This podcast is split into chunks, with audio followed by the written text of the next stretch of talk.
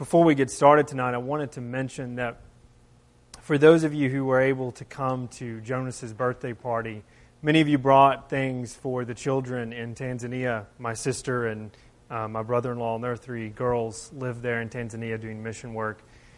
They received the boxes of things from uh, here, everyone here at the congregation this past week. And um, my sister told me they got to pass out some of it already to some of the children that they work with. And the, uh, the kids didn't even open the books. They just kept looking at the covers of the books and kept saying they were so shiny. Um, so they, you know, very well received, and the, and the kids loved it, and they'll share them a lot. Um, funny story that my sister told me, though, was that they have to go to, it's a very long process receiving boxes from the United States. They're going to try to bribe everything out of you that they can get by going through the boxes, seeing what's in it, and seeing how much it's worth, and making you pay a lot of money. So my sister's been through this process quite a few times, and she's a little frustrated with the people there. So she's she's a bit of a pistol, I guess you would say. So um, she. Uh, the man was going through the boxes with all the books, and he said, "Well, who are who's who's all these books for?" And um, my sister said, "For the children." They were obviously children's books, so you know she said for children. And he waited a second, kept looking through it, and he said, "Well, I have kids." And uh, so Megan, my sister, was like, "Okay," and so she looked through the box a little bit and and uh, she found two books, and and she handed it to the man at the post office, and um, he looked down at the two books, and he he said, "Well, I have three kids." And my sister, being who she is, responded with, "Do your children not share?" so he uh, he just kind of gave her a blank look, and then he just chuckled under his breath. So. Um, he didn't charge her much money for the boxes, so I guess he thought she was funny. Um, typically, women over there aren't as outspoken as they are here, so um, it's mostly an Islamic nation, so they uh, they're probably not used to that.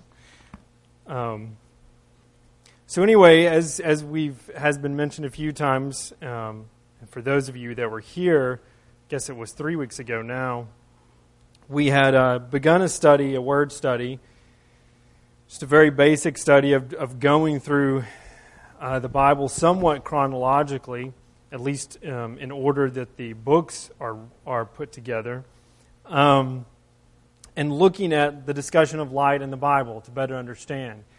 Last week, we, or three weeks ago, we started with the passage in Matthew chapter 5 with Christ t- telling us that we're the light of the world. And then from that point, going back and looking at what light means in the Bible. Um, so we started with the light of the world in Matthew, but then we moved back, back all the way to creation and discussed the source of light, the creation of light, and how it was one of the first things created on the first day. Um, and that obviously, as we saw in our study, the source of light is God Himself.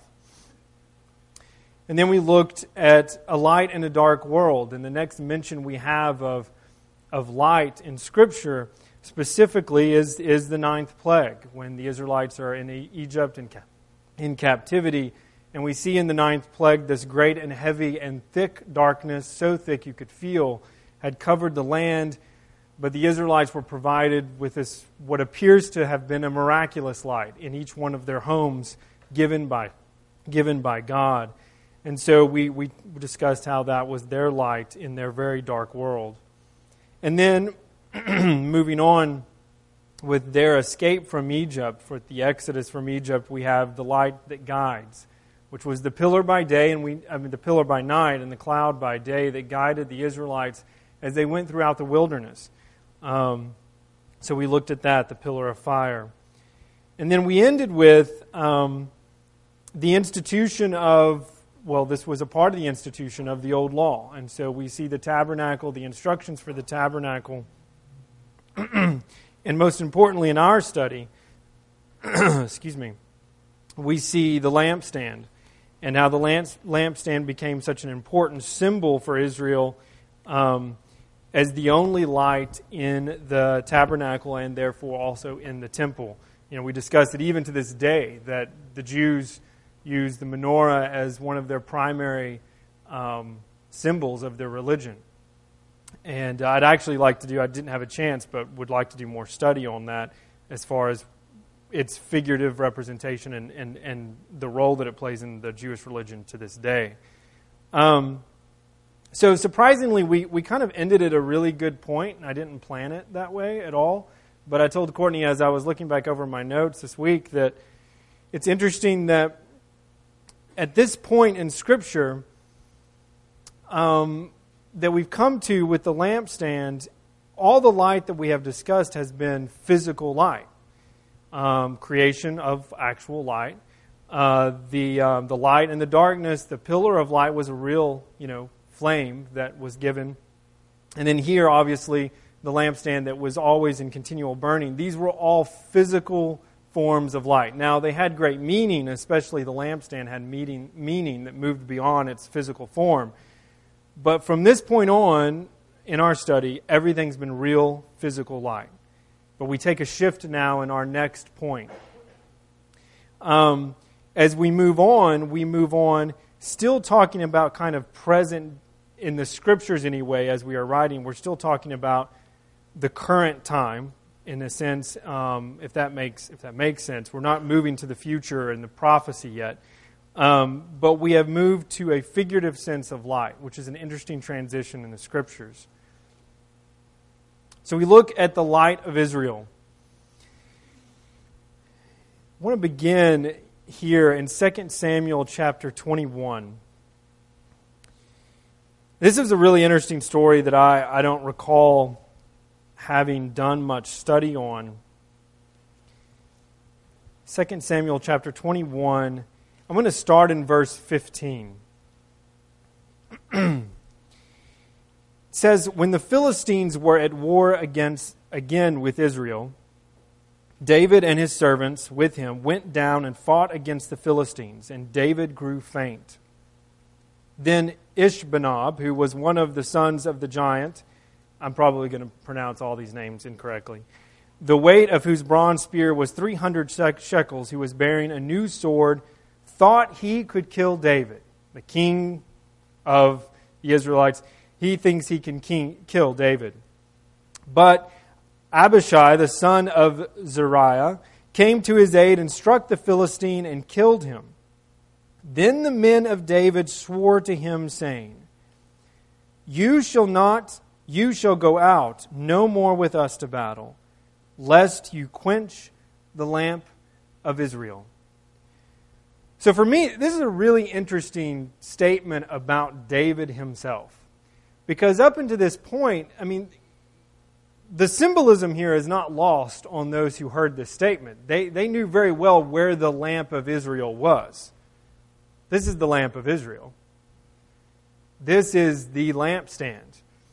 But here we see that David, as the king of Israel and as the, the, primary leader and the relationship that he had with God, clearly he had taken on a great significance and importance to the people that they even considered the idea that he now was the light of Israel, that he was the lamp of Israel, which makes sense in this in when we consider that that he was a man after God's own heart and that he was a spiritual leader as much as he was a governmental leader. And so we move on from here, and this is all going to connect together, but we move on, on from here to 1 Kings chapter 11, verse 36. I'm going to skip the other Samuel verse for right now. 1 Kings chapter 11, verse 36. So this is, this is at the point when we're hearing about the dividing of the kingdoms. So Solomon is about to die, and God is already setting things up to where the kingdom is going to be divided. And so here he's speaking to, I believe it is Jeroboam here that he's talking to. Um, and he says, beginning in verse 36, and to his son, well, let's start verse 35 says, But I will take the kingdom out of his son's hand, meaning Solomon's son's hand, and give it to you ten tribes. And to his son I will give one tribe, that my servant David may always have a lamp before me in Jerusalem, the city which I have chosen for myself to put my name there. Again, a really interesting transition and happening here where we're learning something about first David is called the lamp of Israel, but then we see after the fact that apparently God had made a promise to David that there would always be a light in Israel that in some ways represented David, but as we will see as we move forward, represented something much bigger than David. Um, and then we can go on to Second Chronicles chapter 21.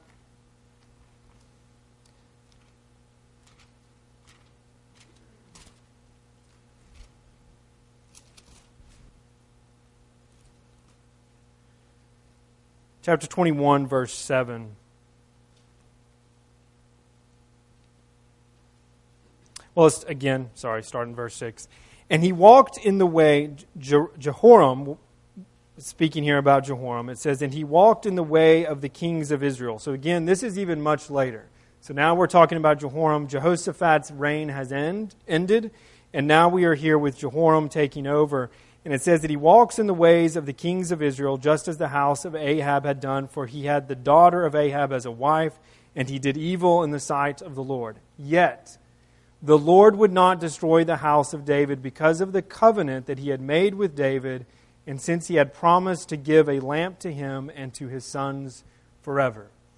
So there's a really interesting line of thought here throughout um, Samuel and Chronicles and the Kings that, that there was this continuous lamp that was being passed down. There was this torch that was being passed down that was um, representative of maybe God's presence or God's care but also representative of much more, as we know the promise to Abraham of the seed, and that the line of Christ would come through um, Abraham and then David. And so we, we learn a lot here about the idea of the light continuing um, throughout the time of the Israelites. So, so we've taken, I guess, our first step to the figurative. Now we're not talking about physical. We see David and David's um, lineage representing the light of God. So we kind of take an aside and we, we get to the Psalms and Proverbs.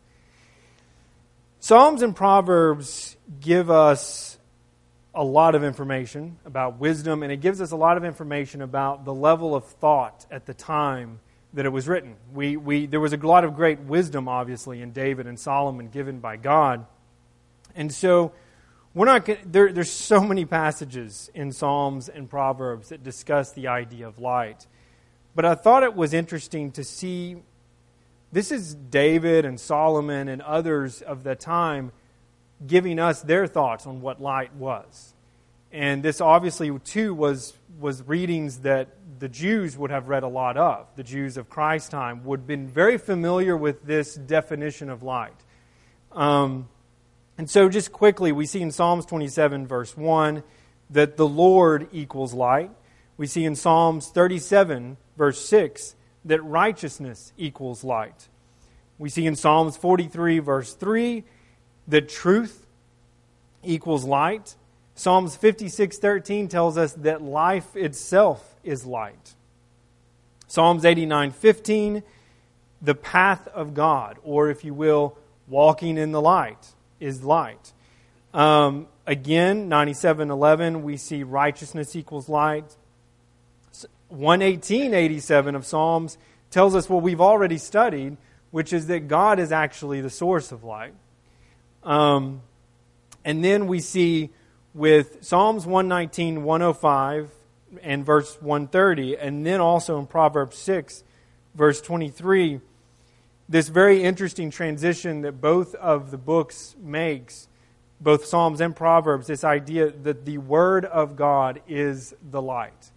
Um, which is a very interesting point that i think we'll see in the new testament very very clearly stated and carried out but also we see we look all the way back to creation what was it that brought light into existence god spoke all of creation was by the Word of God. It was Him speaking. And so it's interesting here that the, it is turned to say that the Word of God is light itself. Um, so there's this constant relationship between the analogy of, of, of light and God's power, God's Word, God's essence, in a sense, um, and the truth.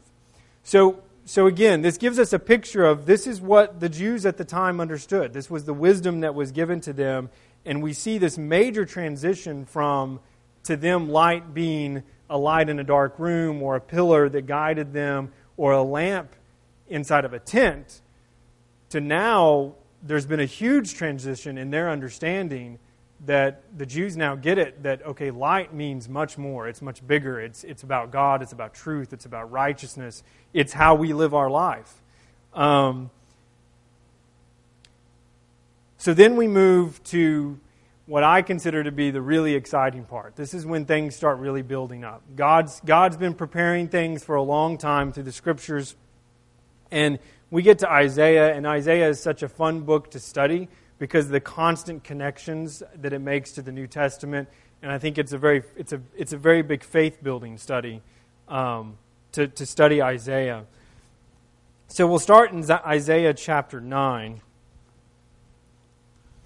and these are probably passages that we're pretty familiar with.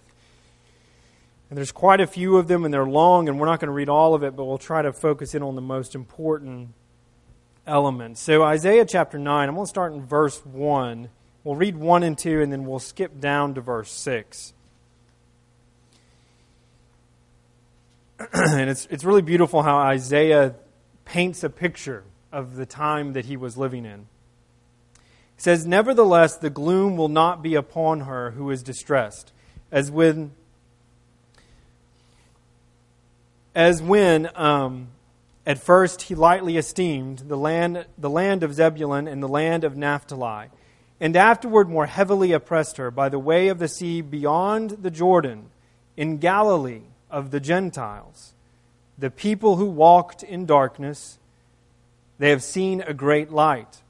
Those who dwelt in the land of the shadow of death, upon them a light has shined.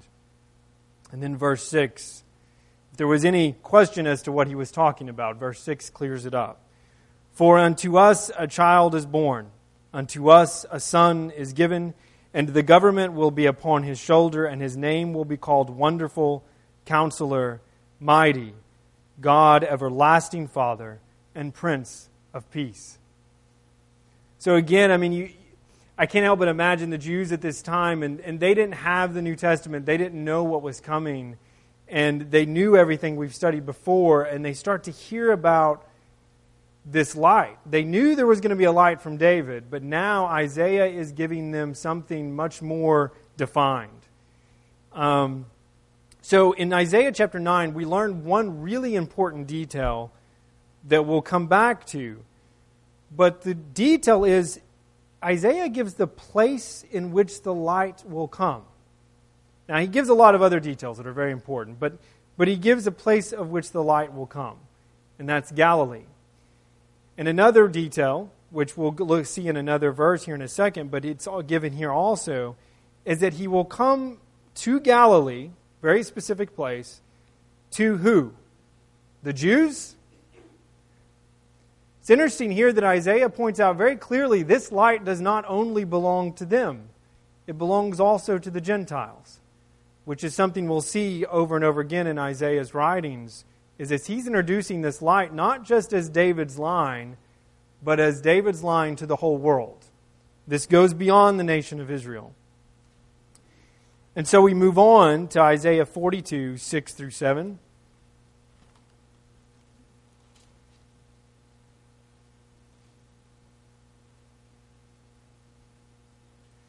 Beautiful verse here as well starting in verse 6, he says, I, the Lord, have called you in righteousness and will hold your hand. I will keep you and give you as a covenant to the people, as a light to the Gentiles, to open blind eyes, to bring out prisoners from the prison, those who sit in darkness from the prison house. I am the Lord, that is my name, and my glory will not give to another. So again, we get some important reassurance of those details He's going to the Gentiles. We get some other details here about blind eyes being opened and people being freed from prison. Again, prophecy after prophecy that we see fulfilled. We go on to Isaiah 49, verse 6.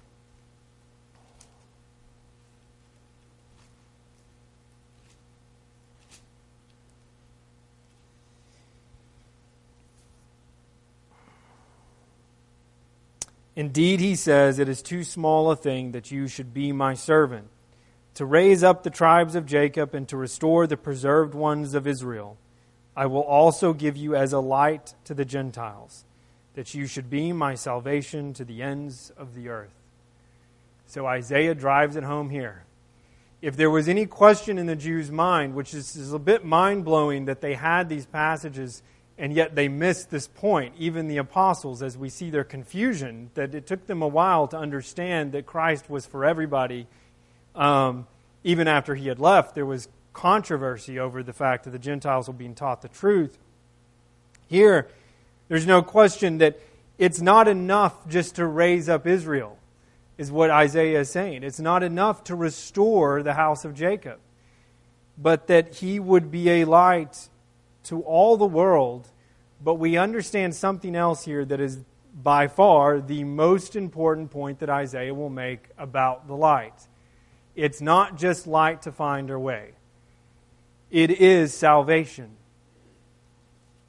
Think about it. The Jews did not understand this whole concept of salvation. They didn't understand the afterlife. They didn't know, they didn't know what was, I mean, you had the Sadducees, you had the Pharisees, the resurrection. Was it real? Was it not?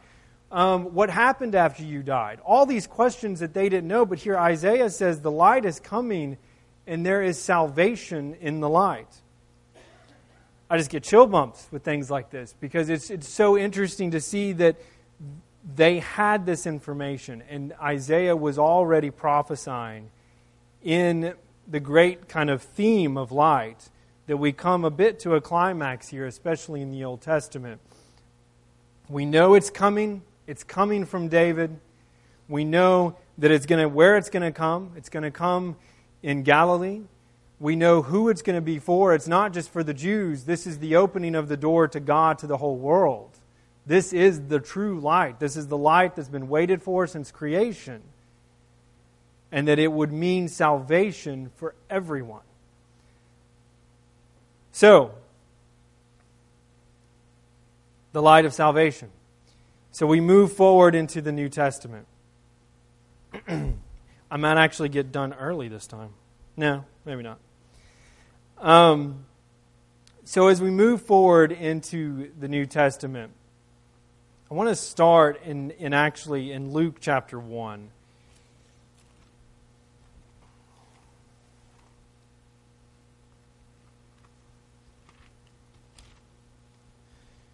If anybody wants to jump in, I, I get going and I don't stop for questions or comments. Please feel free to interrupt me. Luke chapter 1. I have 67. Let's see. Yeah, so kind of to set the picture here, you know, we obviously have the beginning of the New Testament, we're, we're being told a lot about John the Baptist in, in Luke's account, and we actually get more about John the Baptist and his family from Luke's account than maybe the others. And so we're given this interesting prophecy that we have from John the Baptist's father, uh, Zacharias, that begins, it starts in verse 67, and we might, I'm just going to go ahead and read the whole thing. Um, but this is really the introduction of, of this idea of light in the New Testament. Starting in verse 67, it says, Now his father Zacharias was filled with the Holy Spirit and prophesied, saying, Blessed is the Lord God of Israel, for he has visited and redeemed his people, and has raised up a horn of salvation for us. In the house of his servant David, in the house of his servant David has he spoken by mouth of his holy prophets who have been since the world began, that we should be saved from our enemies and from the hand of all who hate us, to perform the mercy promised to our fathers and to remember his holy covenant, the oath which he swore to our father Abraham, to grant us that we, being delivered from the hand of our enemies, might serve him without fear, in holiness and righteousness before him all the days of our life. And you, child, will be called the prophet of the highest. Who's he talking about? He's talking to his own son, that his son is going to be the prophet of the highest. That you, son, that you, child, will be the prophet of the highest. For you will go before the face of the Lord to prepare his ways, to give knowledge of salvation to his people by the remission of their sins, through the tender mercy of our God, which with, with which the day spring from on high has visited us to give light to those who sit in darkness and the shadow of death to guide our feet into the way of peace. I can't help but read this passage and have images of the things that we've studied. Sit in darkness, the Israelites in the rooms in Egypt, and with their one little light shining, to guide us to peace. You think about the pillar follow, you know, that they followed through the night, and, and all the connections and the beautiful way that the Bible is in such harmony here in this great prophecy given by Zacharias. And so then we move on to, to I, I think it was the coolest verse, if I can say that, um, that, I, that I found through or studied throughout this, throughout, um, this study, which is Luke chapter 2. Luke chapter 2, verse 20, starting in verse 25. So I mean, here we have, you know, in, Ma- in, Matthew and Mark, we get a very different, we get a bit of a different story about Christ's visit to Jerusalem and to the temple. You know, we all know the story of him. They go to the temple and they, they're on their way back and they're like, oh no, where's, where's Jesus? They go back to find him and he's sitting and talking with the priest. Luke gives us a very interesting account of some of the conversations that actually happened in the temple, which apparently this happened before they had left, I assume, or maybe it was after when his, when his parents had come back to get him. We don't know, I don't think. Um, but you have to imagine, we're in the middle of Jerusalem. This is the center of, of Jewish religion. We're in the temple, and here comes a little boy. A little boy that hasn't been seen much as far as we know, at least not much written about him up until this point.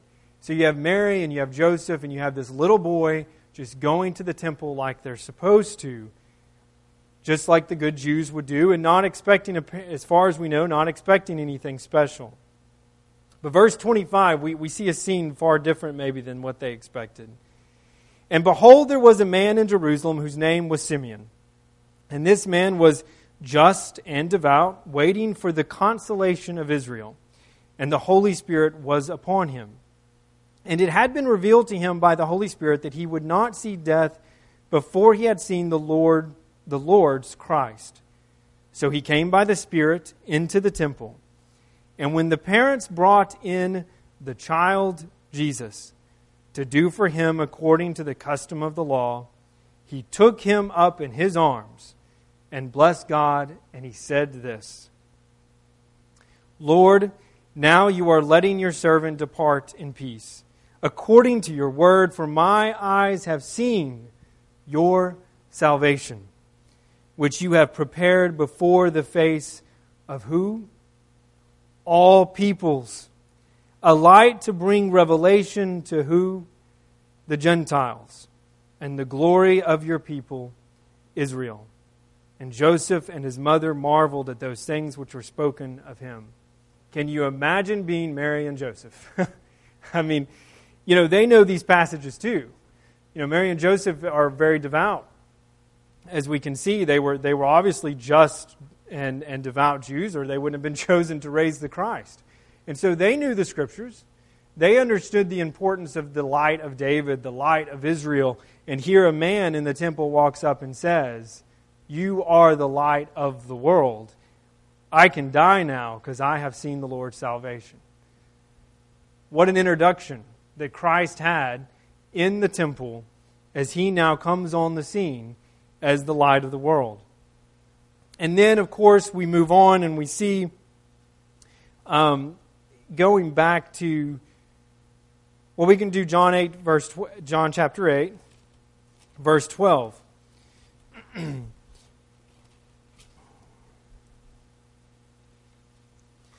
Most of us, I'm sure, know this passage well, and it says that it says, Then Jesus spoke to them again, saying, I am the light of the world. He who follows me shall not walk in darkness, but have the light of life. Remember um, in Psalms or Proverbs, Psalms 56 13, life equals light. We see a Christ here saying that he is the light and therefore he is the life.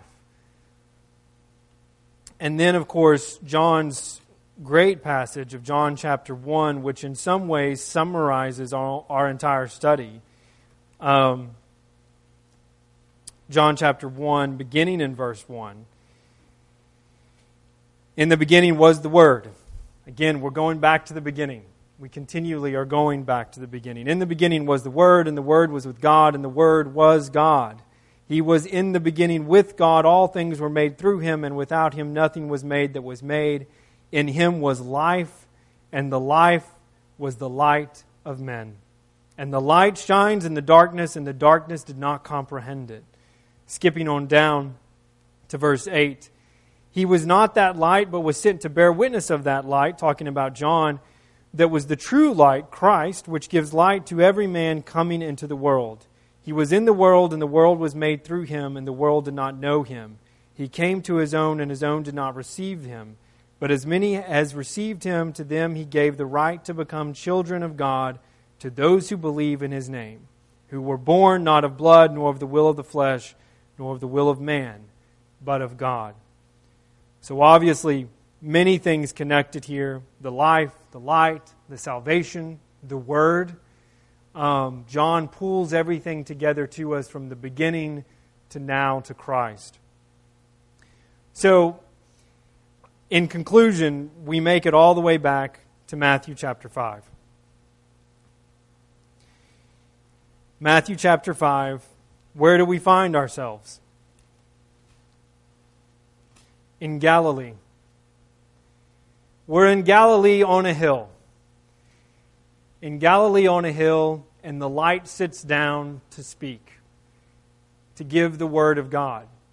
And when you consider the weight of this first sermon that recorded of Christ, of all the history and all the preparation and all the effort and time that was put into preparing for this very moment, for when Christ would give this sermon and say the words that he would say as the light of the world in Galilee, just as Isaiah had said, it's a little bit mind blowing um, to think about the preparation and the time. You know, all of this Bible from this point before this is pointing towards Christ in this moment. And so we come back to chapter 5, verses 14 through 16. And well, we'll read verse 1 and then we'll come back down to 14 and through 16. It says in verse 1 of chapter 5 And seeing the multitudes, he went up on a mountain, and when he was seated, his disciples came to him. Then he opened his mouth and taught them, saying, We'll skip to 14. You are the light of the world. A city that is set on a hill cannot be hidden, nor do they light a lamp and put it under a basket but on a lampstand, and it gives light to all who are in the house. Let your light so shine before men that they may see your good works and glorify your Father in heaven. I think that there probably is another study that starts from this point and moves forward in the New Testament and discusses the, the understanding of the importance or us understanding as Christians what it means when Christ tells us that we are the light of the world. But I don't think that we can miss the point that here is truly the light of the world, telling us that we are the light of the world. And I think it's important to go back and, and look at all the physical examples of light in the Old Testament as well as the figurative and consider our role in this big story of light. Um, consider our responsibilities in this period of time as we look at the whole large picture from the beginning to now and forever. And, you know, I can't help but think about obviously the light that we shine, we know the source is God. We know the source is from, is, it's the Word, where there's nothing special about us except that Christ is in us. So we see that. The source of light is God. We also know that we oftentimes have to be a light in a very dark world. It gets really scary sometimes. Even in our world today, it gets really scary sometimes, and sometimes it thinks we think it's worse than it ever has been. Sometimes the darkness can get so thick that you can feel it. It's so heavy that you don't know if you can bear it. But we have to remember that, that we are the light, and we have the light, and we have Christ, and we have His Word. But also, not even that. You think about the, the pillar that guided the, the Israelites and, and the idea of light there and the guiding them through the wilderness. Think about the great importance that Christ and responsibility of Christ has given to the church and to us as Christians to guide others to the light, to be bright enough so that, so that others can find God too. If we dim our light, if we hide our lampstand under a basket or a bushel, then how do people find their way? We have to be the pillar in the night. Um, and, and, you know, of course, we have the lampstand example that he even uses here, but I just hope that maybe through this study and, and continued study through the New Testament um, that we each individually can do, that the better we understand the Old Testament and the analogies and the figurative language that is used, for me now, chapters 14 through 16 means a lot more. So I hope this study has helped you with that, and I hope it helps you understand it more, and hopefully we can all shine our lights even brighter. Thank you.